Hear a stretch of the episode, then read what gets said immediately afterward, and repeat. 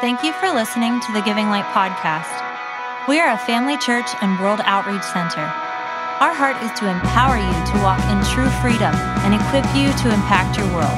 Please visit our website at givinglight.org to learn more about us and our many resources, including original music by Brave Music, e-courses for leaders, tools for raising powerful kids, and more. If you would like to support Giving Light financially, visit our Give Online page to choose the best giving method for you. Thanks again for joining us and enjoy this message. Both Mark Ham and Kevin Ikeda, they are a part of the board of directors of Giving Light for, did you say seven years? Is what, that's how long it's been. And what is so amazing, we're this tiny uh, church in the country, and uh, they function as high level consultants. Kevin has his own uh, consulting, IT consulting firm with um, governmental contracts. They have a lot of impact. Mark is called a solutions architect. Isn't that awesome? Isn't that that a great title? And um, so that puts a lot of pressure on you to provide solutions, doesn't it? but uh, we lean on those uh, them on for their expertise, their knowledge, and for us to have such quality individuals that help us to uh, govern all the practical areas, who also have such a heart to advance the kingdom. It's such an honor. We love you. And I wanted people who did not know you to be able to meet you. We love you. And with that said, Kevin, you can come on up here. But Kevin, uh, yeah, don't we love him? he, Kevin and I have been around each other for, you tell me years, you're better at memory. 15 years. 15 years.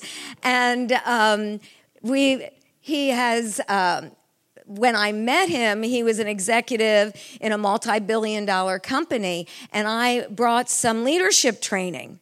And he came up to me and he said, Melody, could you do this in the marketplace? And I go, Yeah, I do this. And so, long story short, I got to go into that. That was my first big break into a multi billion dollar company. Thank you, Kevin. And, um, and then when people would say, Oh, you went there? Oh, you must be good. so he opened up a lot of doors for me. But we've just become friends, and it's not about what we do in the marketplace, it's what we do in the kingdom of God, which advances the marketplace. And when you have a kingdom mindset and you take that mindset into what you do, we have the ability to change culture and impact lives. And this is what this man carries. Now he has his own consulting company and, um, when it comes to those that are under his employ, under those that work with him, he has a heart for them, not just what they bring to the table, even though that is a must if you're into IT, but he cares about them as individuals. And so I really celebrate him. I know his character, I know his integrity, and I know his heart to advance the kingdom. And so we welcome you and we love you, Kevin. Thank you so much. You know, uh, wow. Um, I have a lot to be thankful for. Um, in fact, Pastor Joel spoke last week on being thankful, right? So um, can can I start? Is okay if I start with being thankful? So uh, I am thankful. You know, Dr. Melly is so humble. Um, I, I, you know, Apostle Steve and, and, Melody came into our my wife and I's lives in 2006, and she, like she said, she taught the leadership class. Well, um, you know, there's been a lot that's transpired from 2006 to 2021. Um, not only did Dr. Melody come and sow into my organization, right, at that other company, um, and she, I figured out, is about seven times that she came and taught um, my leadership team um, on leadership. Um, I've, you know, read Dr. Melody's books. I've been in part of her training, the training that she gave to my staff. I was a student in those classes as well. Um, much of what I learned about leadership, I learned from Dr. Melody. Apostle Steve, um, one of the first times we came down, or we met, he drove the ITC team down to Virginia, and um, I was that was my first training. In fact, I was paired up with Apostle Steve um, in the um, what's the prophetic training? What's it? What? Yeah, the prophetic training. Um, and I still remember the word that the Lord gave me. I thought, oh, Lord, give me a good word for Apostle Steve. I'm shaking in my boots, right? But I remember the word, and he resonated. He gave me good confirmation back. So, whew, thank you, Lord. um, but also, you know, my kids, both biological kids, my wife and I have two kids, um, but we also raised up uh, a bunch of youth through the years. And, um, our, our, youth had come up to various youth events here, empowering the extreme. In fact, um, a lot of the youth in that group, including my own daughter, um, were baptized in the Holy Spirit here in a baptismal right outside there, right? So there's a lot of history, and I am so thankful. You know, thank you to the worship team. Man, the presence of God. Yeah, can we give a hand to the worship team? man, you guys are just getting so good at, at just opening a portal to heaven. I just could feel the presence of the Lord. It was so good. Um, anyway, so, uh, but thanks. And the most powerful, profound prophetic word that I ever received so far in my 60 years of life was right here in this sanctuary from Dr. Sharon Stone in 2013. Changed my life, right? There was so much identity. So, um, you know, I had spent so much of my time in life performing, right? Trying to live life out of the talents that God had given me. And I missed so much when I did that. Um, and actually, this isn't even my message, but I just wanted to share this because Paul, when he wrote to the Corinthians about the thorn in his flesh, Jesus responded back and said, Hey, my grace is sufficient for you. And then he went on to say, My power finds its full expression through your weakness. So I realized that revelation was when I operate in my strength, the world gets me and everything that God packaged inside of me. But when I operate and stretch outside of my comfort zone, and then start operating in the place of my weakness, the world gets God. I was just so humbled by Joel's and the worship team's leading us into the throne room this morning because that's been a major revelation that the Lord has revealed. So let's pray. Father God, wow. Jesus. Thank you for emptying the treasures, treasuries of heaven to purchase us back. Thank you, Lord, for the stripes that you endured, for all that you bore on your shoulders, so that we could be reconnected and reunited with the Father. Father, we just come into your presence. I just reminded about what David wrote one thing I ask, this only do I seek, that I may dwell in the house of the Lord all the days of my life and behold the beauty of his countenance. Holy Spirit, come, fill our hearts. We just open ourselves up right now. Come, Lord, dwell, reveal, empower. In the name of Jesus. Thank you, Lord. So, um, I was blessed by Pastor Joel's message last week. Um, I don't know if this was his key point, but the key scripture that I got out of it was First Thessalonians when he said, um, Rejoice always, pray without ceasing, in everything give thanks, for this is the will of God in Christ Jesus for you. Wow. Pray. It's, that, you know, hey, I could do each one of these things. It doesn't take, you know, any talent to, it's no, right? The prerequisites are kind of the interest bars, like, like even I can go into it. Rejoice, pray, and give thanks. And wow, already we're in the will of God, right? I love what Joel said when he, Pastor Joel said when he said he taught on how to become a thankful person because most scripture focuses on God's will for us to become rather than what to do. Right? God is more interested in who we are in Him than what we do for Him. Right? Yeah. And my wife, as my wife likes to say, if we focus too much on doing before being, we just make a lot of doo doo. so, yeah, that's right. That's Connie. Maybe. So, um, I really feel empowered today and, and to carry this message to talk about the church, capital C, church. oh.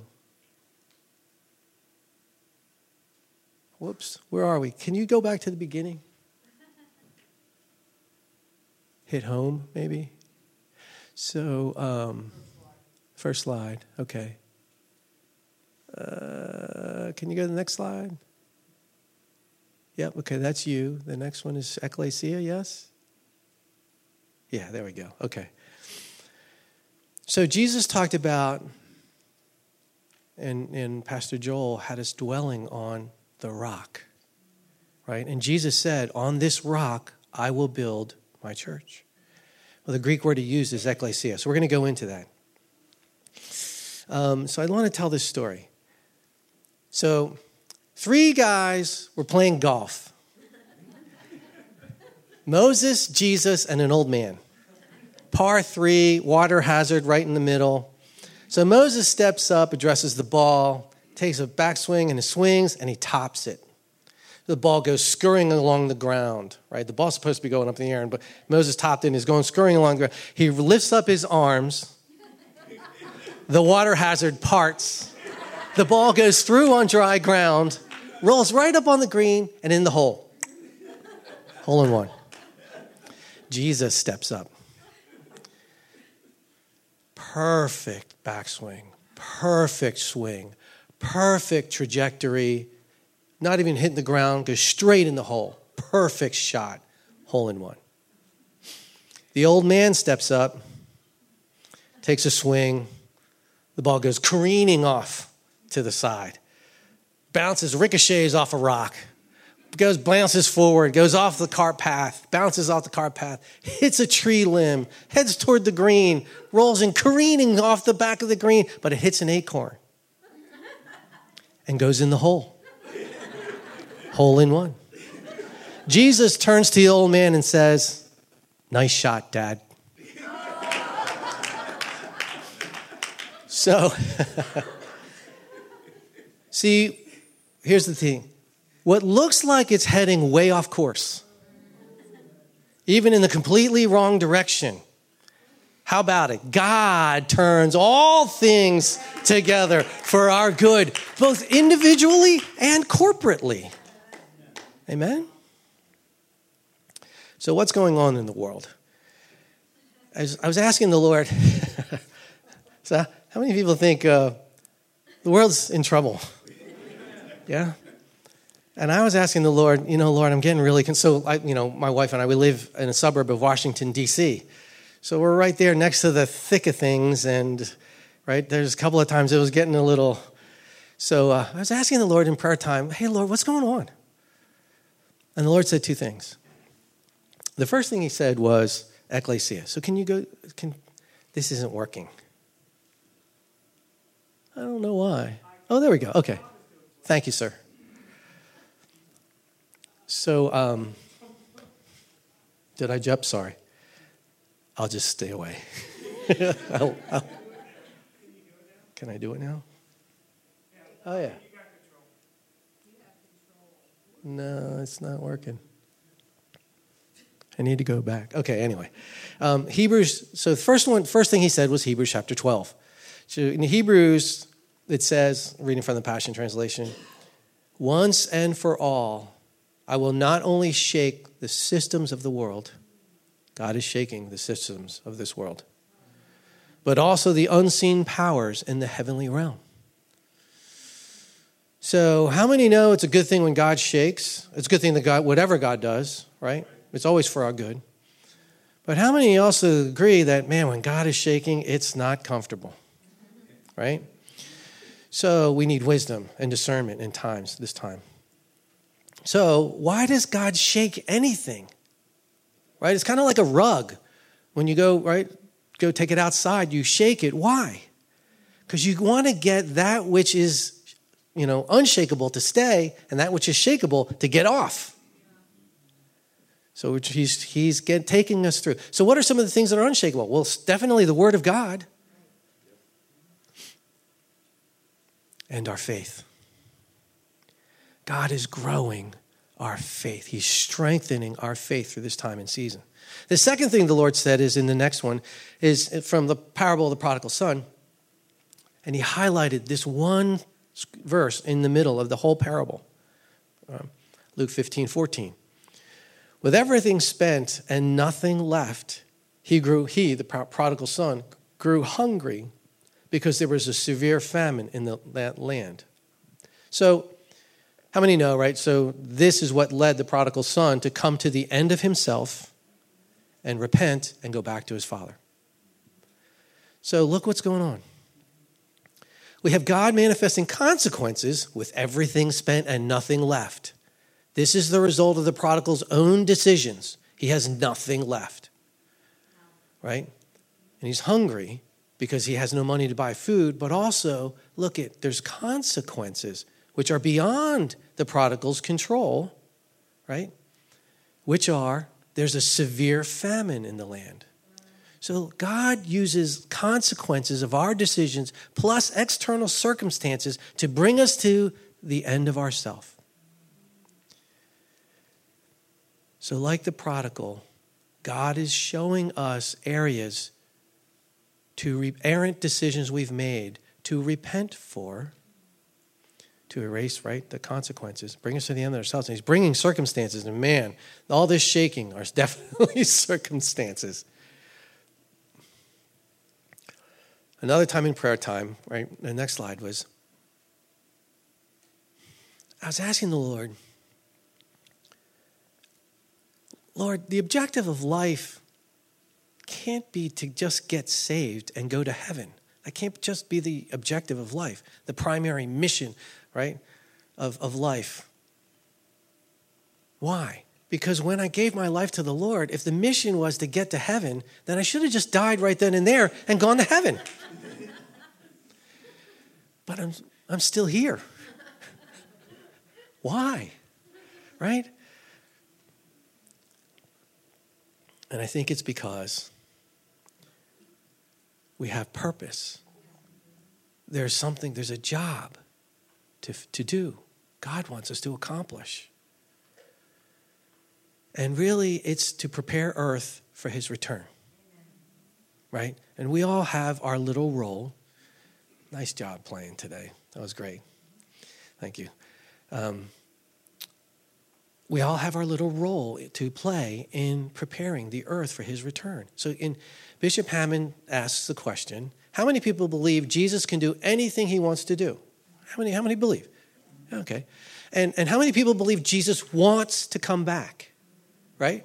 So, if he wants to come back and he can do anything he wants to do, why isn't he back? right?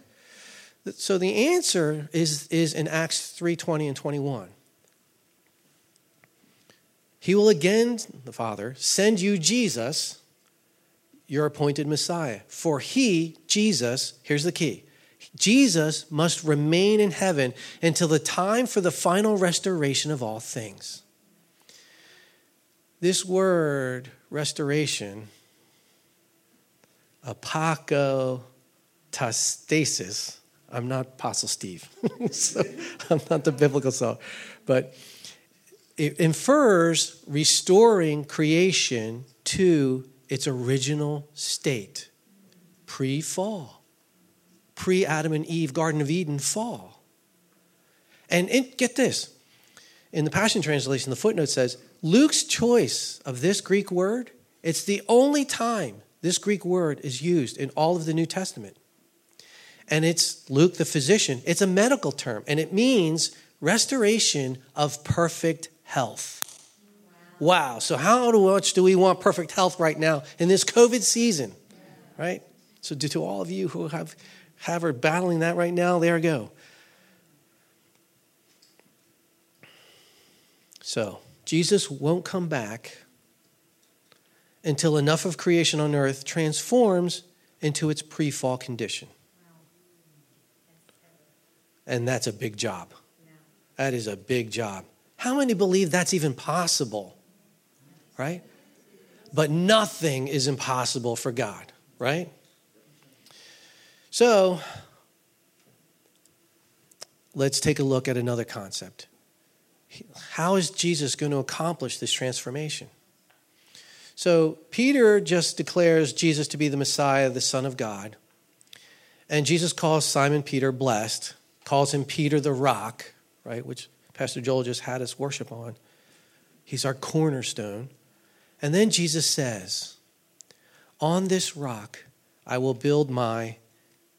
The English word is church, right? And in over 50 of the English translations, it's translated as the word church.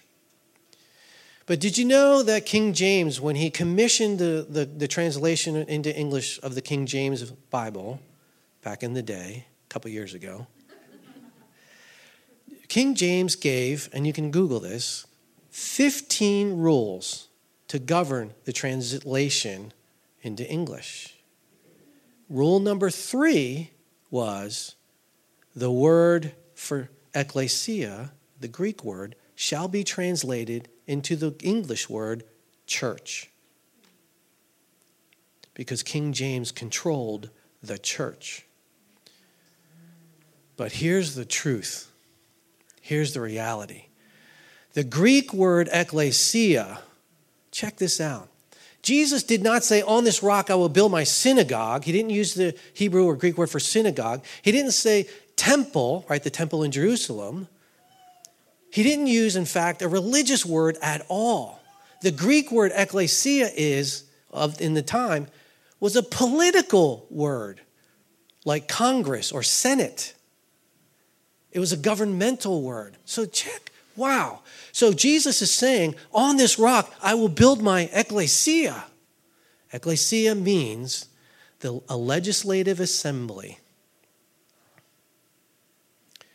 to transform the culture of the city into that of its conquering king. So, whoa. So, Jesus is calling us to be his ecclesia. He's the one who's building it, right? Uh, I just I jumped ahead, sorry. Um, so there's two key points, right? Who does the building of the ecclesia, us or Jesus? Jesus, right? And the po- other point is, what is Jesus building out of us?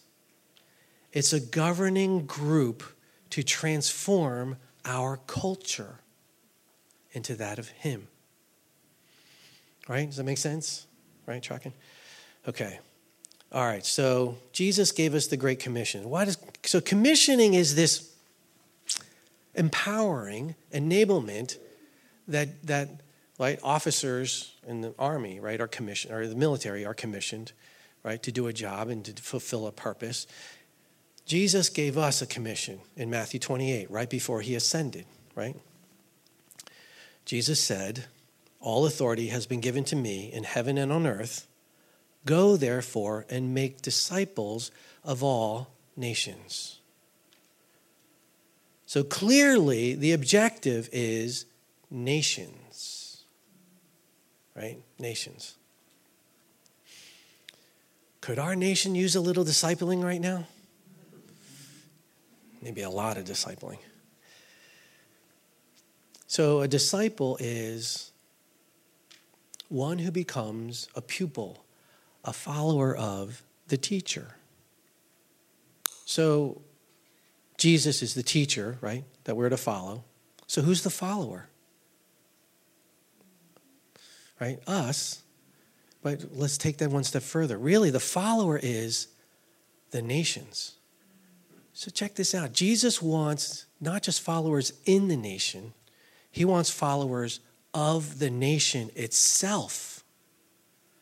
So, getting people saved is an interim step to accomplishing our full commission, but getting the nation to become a follower of Jesus is the end state that he wants us to achieve. Right? That's a big job, right?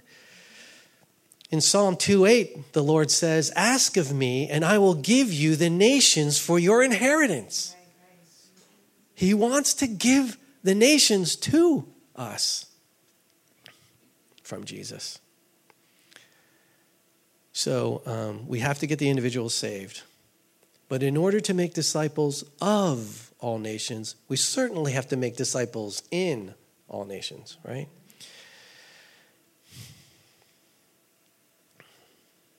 How does a nation become a disciple? What does that even look like? Well, what does it mean for an individual to become a disciple? It means a follower of Jesus. So it means the nation itself has to become a follower of Jesus. So, how does that happen? What does that look like?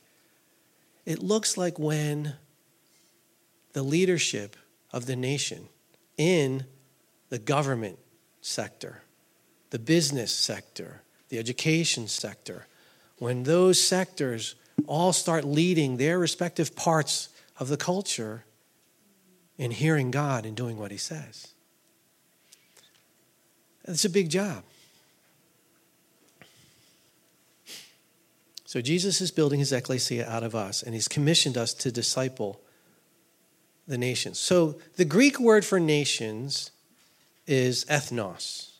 Ethnos, ethnos means nations, but at its very core, ethnos means people groups, mm-hmm. right? Groups of people. So, what's the Lord saying? Discipling a nation starts with us discipling our people groups. My extended my family and extended family, my workplace, my office, my class, my church, my team, my organization. When we start discipling our people groups that God has planted us in. So as we steward the people closest to us, the Lord will start to expand our territories, right? All right. So this next one, I got an illustration. There's two people in here. Person number one is riding in the cart. The, that person will end up wherever the cart ends up that person has no ability to determine where that cart will end up, what direction it's going, and where it's going to end up. Person number two is pulling the cart. That person determines where it goes. So an ecclesia is a legislative assembly, a governing group, right? So which position looks more like an ecclesia position, right? Certainly number two, right? But why? Because person number two is governing, is determining the outcome or the destination, or the direction of where that cart is going. So I was, for most of my professional career, I was a Christian and I went and did my job. I went into the office, sat down, did my job, and went home. I was a Christian doing a job. That's not an ecclesia. But then I decided to surrender to God, to take time, to, to take and make time to listen for His voice and to His voice, and to release the revelations into my job. So now I'm starting to pull the cart. So let me tell a little story. Um, so, in the federal government business, you win the contract by submitting a, the, a, proposal that the government deems, oh, this is the solution that we want for the price that you're proposing. And to, in order to come up with a great proposal, so Mark does that for a living. That's his full time job. He design as a solution architect. He designs the technical solutions. So we had this particular customer.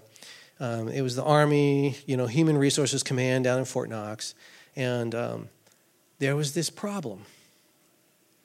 So, um, but before that, I even started working that job. I was just praying, and one of the things I learned was when we are anointed. Jesus is anointed, right? The whole lamp in the tabernacle, right, is with all of its, you know, seven lamps, and the oil is Jesus, and the sixty-six things are the uh, um, on the lampstand are all the 66 books. He's the Word, right? It's all Jesus. So he's the anointed one. So he anoints us, and with our anointing, we can anoint um, things, just like Paul's handkerchief was anointed, right?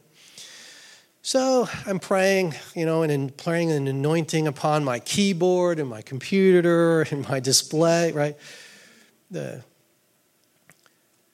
and, um, you know, he who prays in a tongue edifies himself. So he did a lot of praying in tongues as well. So we get into this meeting, and on this call, there are, you know, the, the vice president is on, the senior vice president is on, all these top brass are on. And no one can figure out how to answer this question. But then all of a sudden, God showed up, released this answer. I spoke those words over the phone, and everybody went, Ah, oh, that's it. See, that's God wants to, God has all the solutions already in heaven. And he wants us to live from heaven to earth. We're the conduits from which his solutions find their way to earth. And when we pray, so, you know, whatever the job is, you can pray and anoint your tools, your vehicles, your, right, your devices, and pray and invite the Lord in and ask the Lord to reveal to you right? His revelations from heaven, so that we can hear him and do what he says. And that's part of becoming the ecclesia at work. Why? Because when God placed Adam in the garden, he said, he used the word, to, so he placed him in to work the garden. Well, the Hebrew word work is avad, and that word means to work, and it also means to worship. So, God wants us to use our marketplace jobs as a way to express our worship to Him. We have wonderful, you guys are blessed with a very anointed team to lead you musically into worship. But you also, did you know that, you know, your work, your day job, is an opportunity to release one of the greatest expressions of worship is through our work. So, we want to be person number two, right? Okay.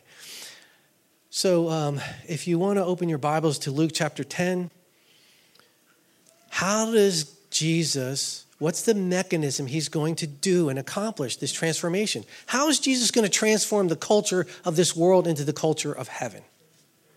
Right? It's a big deal. Well, he gave the strategy for the greatest spiritual atmospheric shift that ever occurred in the Gospels happened in Luke 10.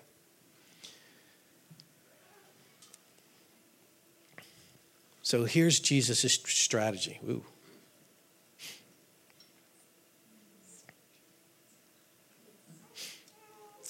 So,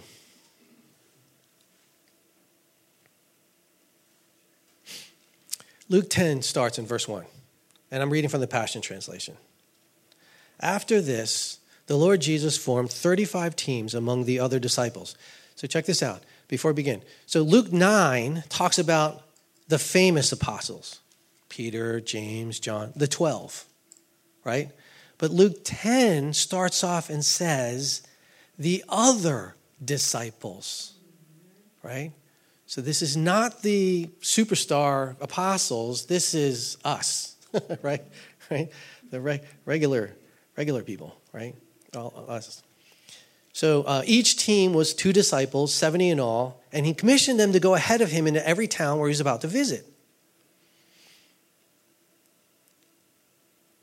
So, my point here is remember that this transformation that's going to happen is not going to be led by the Bill Johnsons and the Cindy Jacobs, right, and the Randy Clarks of the world. It's going to be led by us, the grassroots. Okay? Note that Jesus sends two teams, or teams of two, sorry, 735 teams, into the towns ahead of him to prepare the way. Well, we just read in Acts 3:21, what's the way? He must remain in heaven until the times of restoration or transformation are complete. So, what's preparing the way for his return? So, these guys prepared the way while he was here on earth for his ministry. We are to prepare his way for his return. All right, we're going to skip ahead now to verse 17. Let's go to the end of this little story here and see how this whole thing ends.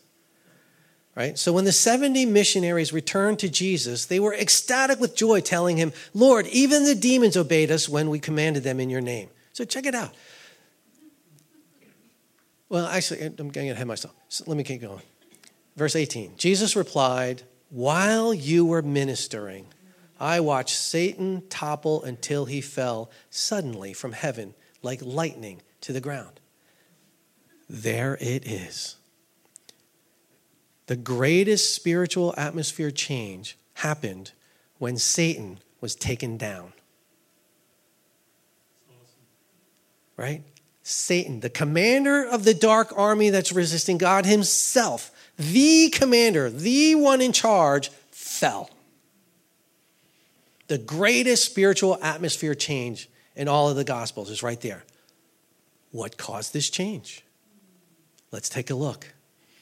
So let's back up to verse 5 where Jesus starts giving the instructions to the other disciples, the regular people, boots on the ground, us. He said, Once you enter a house, speak to the people there and say, God's blessing of peace be upon this house. He says a couple other things, but let's go on to verse 8 because here's the rest of the instructions.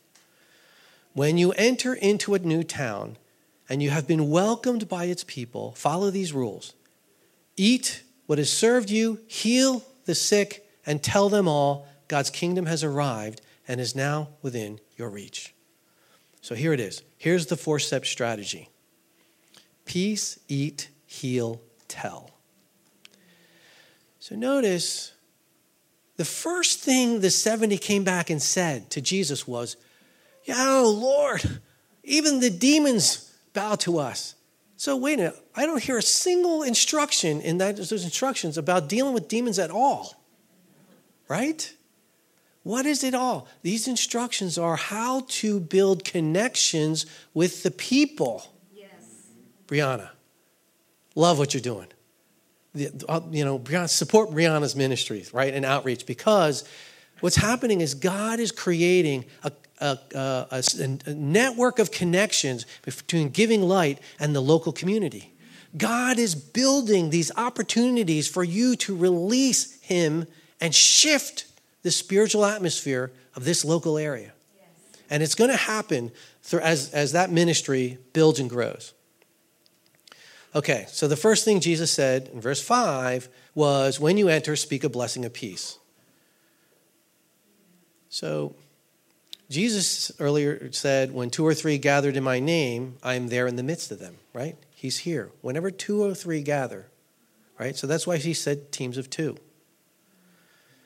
And here, the powerful pairs are prayer walking their territory, releasing God's blessing of peace.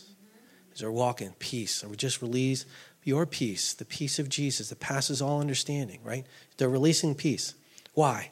because peace is a powerfully strategic, a strategic, powerful weapon. Why? Romans 16 says, The God of peace will soon crush Satan under your feet. Peace crushes Satan under our feet. It is, it's like when we start a war, we send the air in first. Peace is the air war right? Um, next is, he says, eat. So eat, eating is breaking bread together, fellowshipping, developing relational equity, right? It's building a relationship. So what's happening, right? So Katie was testifying yesterday in the board meeting that as giving light starts to interface with others in the community, what's happening? people are starting to say, Oh, I didn't know that's who you were. I didn't know that's what you did. I didn't know about you, right? They may have heard rumors or some other things and developed some other impressions of giving light. But when you actually interface, they get to witness the actions that speak louder than words. So, building bridges with people in the community. And also, you know, the other thing. So, um, the community garden, right? I loved reading how, um, reading the list of are all the people participating, but and starting to see is it other churches that are participating in the so yeah look at this god is not just building a network uh, for you to have contact with but it's also building a network for you to synergize with i just love what's going on so the, vol- the valley lighthouse the volunteer drivers the hunger and, and homeless awareness events love um, right the newsletter that brianna just put out last week okay and the last oh not last the third step is heal heal really is minister to the needs of the community. In some cases, people are sick and they need to be healed, right? So Jesus said, If you don't believe my words, believe my works. Healed. But sometimes it's taking a meal, right? All your, bless you guys for the giving that you did for the Thanksgiving meals, for the pack and pray, right? For the um, ring, ring the bell that Katie just, right, was recruiting for, right? um, Toys for Tots, the food drive, right? You're helping minister to the needs in the local community, right? And even I can do that, right? Even I can help with ringing the bell. It doesn't take, you know, major qualifications, right? Yeah, and a smile, right?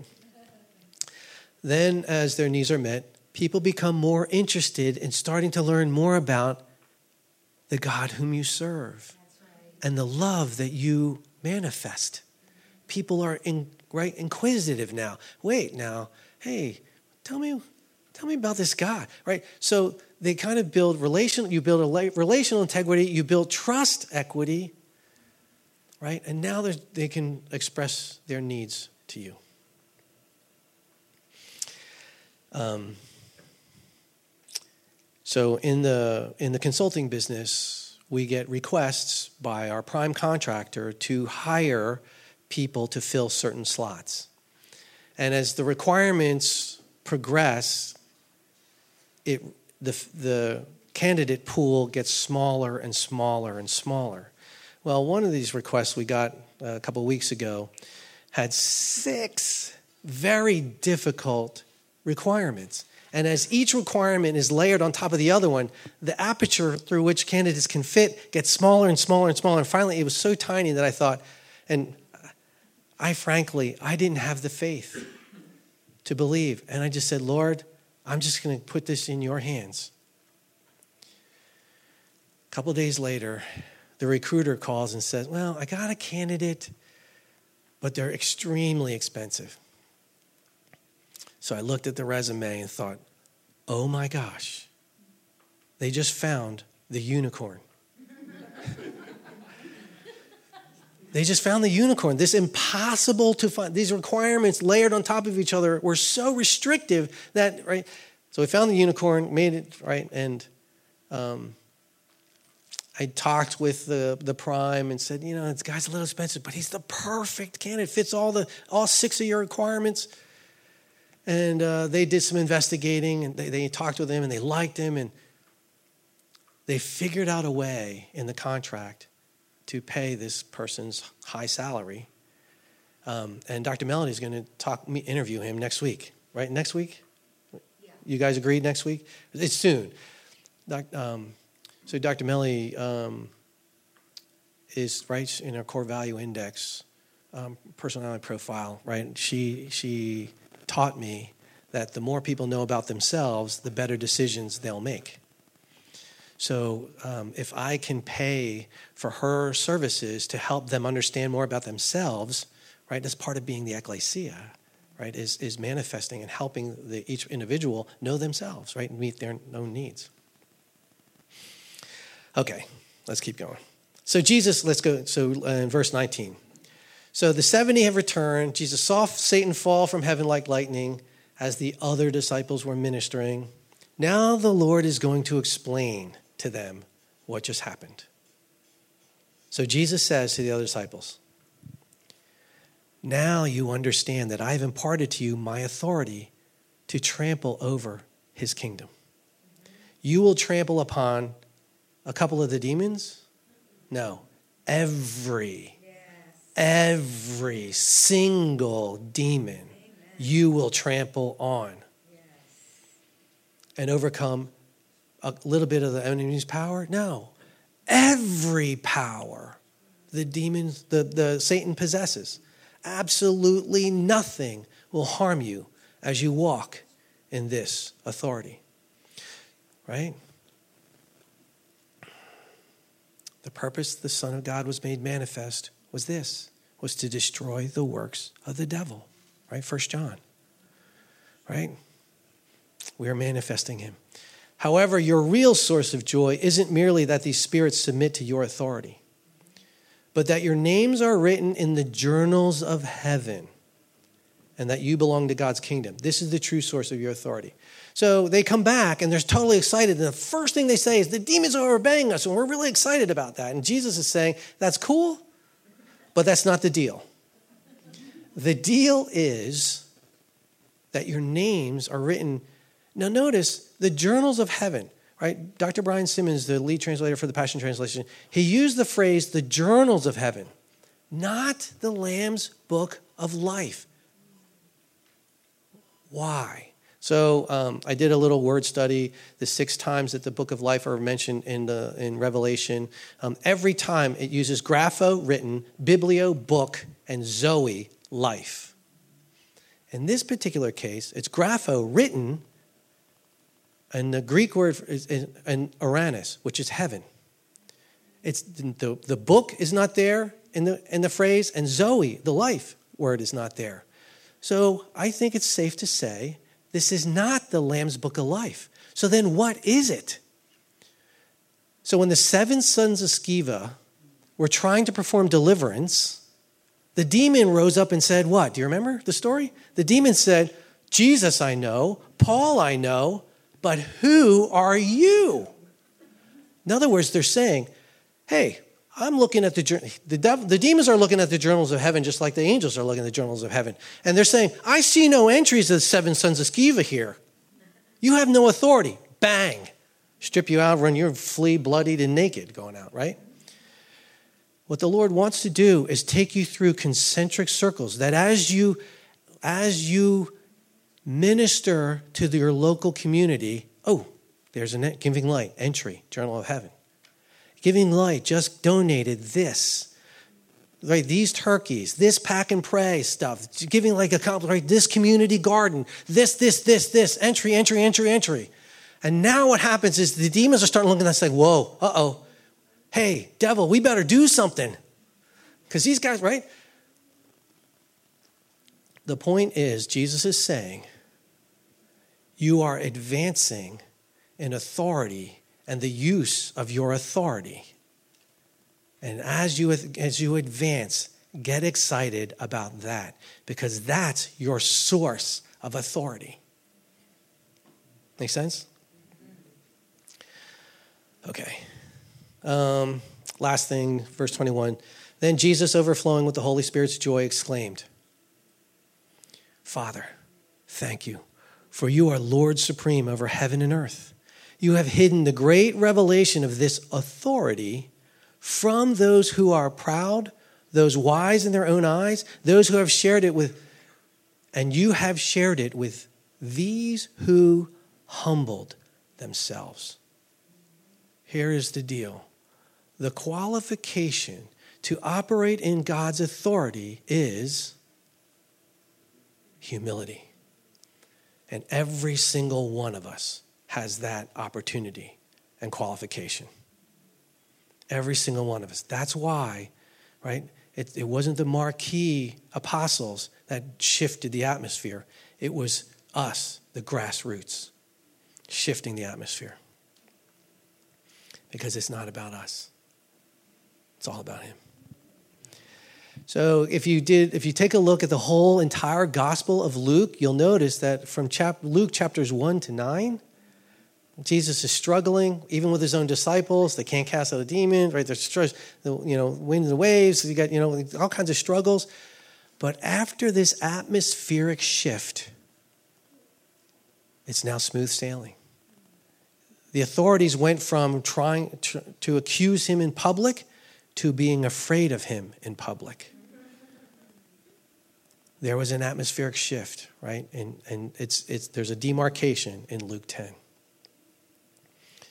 So it's all through the four step strategy peace, fellowship, minister, and the last one is then tell. When they ask you, why are you doing this? What motivates you to, to do all this that you're doing for us? Now there's the open door to share with them how Jesus did for you. Right? All right, last couple of things here. Just close. Um, Luke 10, 19, 10. Jesus said, For the Son of Man has come to seek and save that which was lost, not just who. We got a lot of messed up stuff going on in Washington, D.C., right?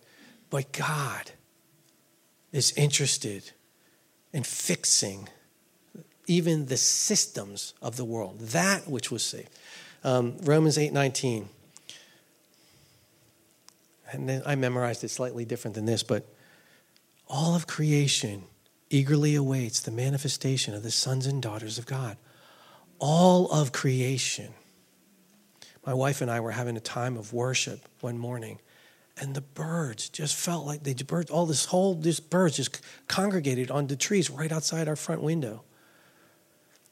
All of creation is waiting for us to bring Jesus' transformation as his ecclesia to the earth. All of creation, the animals, the birds, the fish.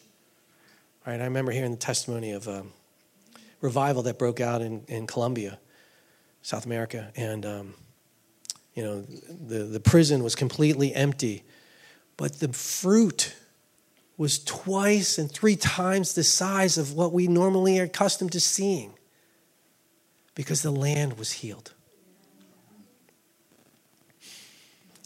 So Jesus is waiting, in closing, Jesus is waiting for enough of the earth to be transformed into its pre fall condition.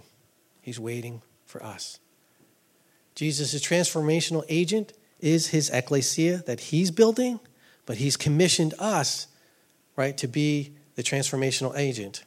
And he's given us this four step strategy of how to start by shifting the spiritual atmosphere over our local communities. And we manifest transformation as we hear his voice and do what he says.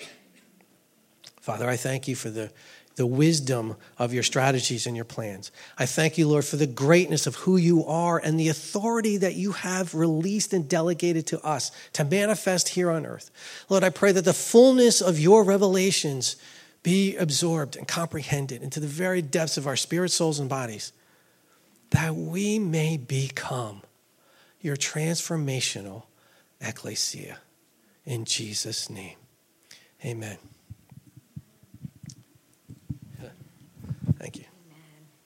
Thank you. Wow, was that good?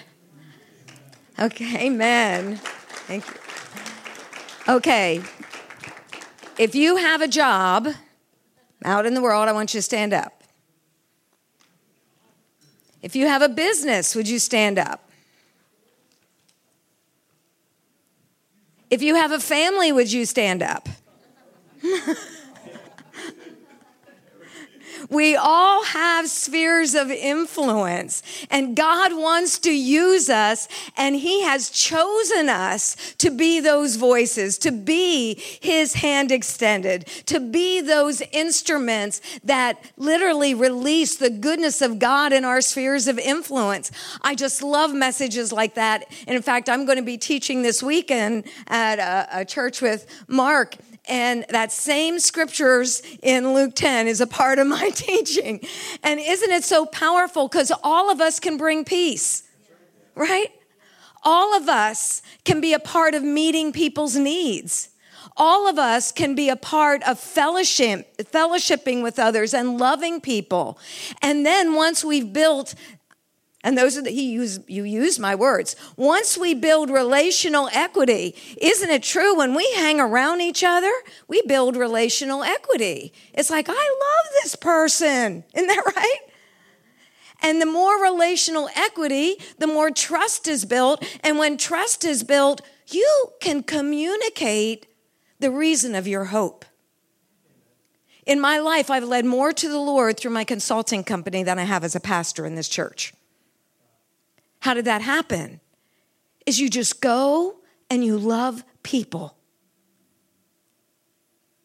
You don't get on the different political divides. You don't get in all this division and criticism and judgment and all this crazy stuff. No, you just love people like Jesus loved us. And while I was a sinner, Christ died for me. Oh, if you would have known me then. but Jesus paid a price for me when I was not worthy. He paid the price. And guess what? I'm going to love people. I don't care where they're at. And every one of us have the opportunity. If you're standing up, guess what? That means you have a sphere of influence to love people. It's really not a difficult thing. So, Father, I just bless each one now. I thank you for that vision and that hope and that dream and that desire rising up inside of them. Lord, nothing is impossible uh, in you. And so, Father, I bless them now and I just thank you for the kingdom of God, the rule and reign of God being established in them, but also moving through them in Jesus' name. Now, at this time, could I have the healing and prayer team come up?